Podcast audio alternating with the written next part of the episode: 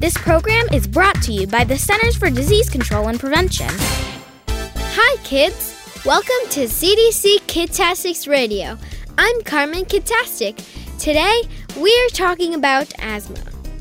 Asthma is when air can't get into your lungs and you have trouble breathing. When you have an asthma attack, you have trouble catching your breath. There are a lot of asthma triggers that can cause an asthma attack. People may not have the same triggers.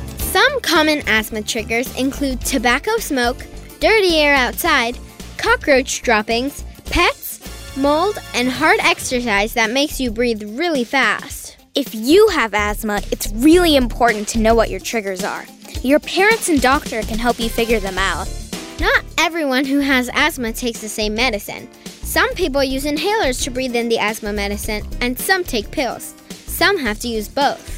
A lot of people have to use an inhaler right away when they have an asthma attack to help them breathe.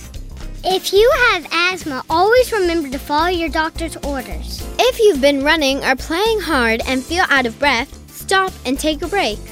Know the warning signs of an asthma attack wheezing and coughing, breathing too hard and too fast, or feeling tightness in your chest. And when you leave the house, always take your inhaler with you if you use one for asthma attacks. Thanks for listening to CDC Kidtastics Radio.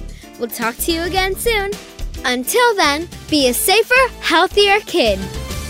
For more health information, go to www.cdc.gov or call 1 800 CDC INFO.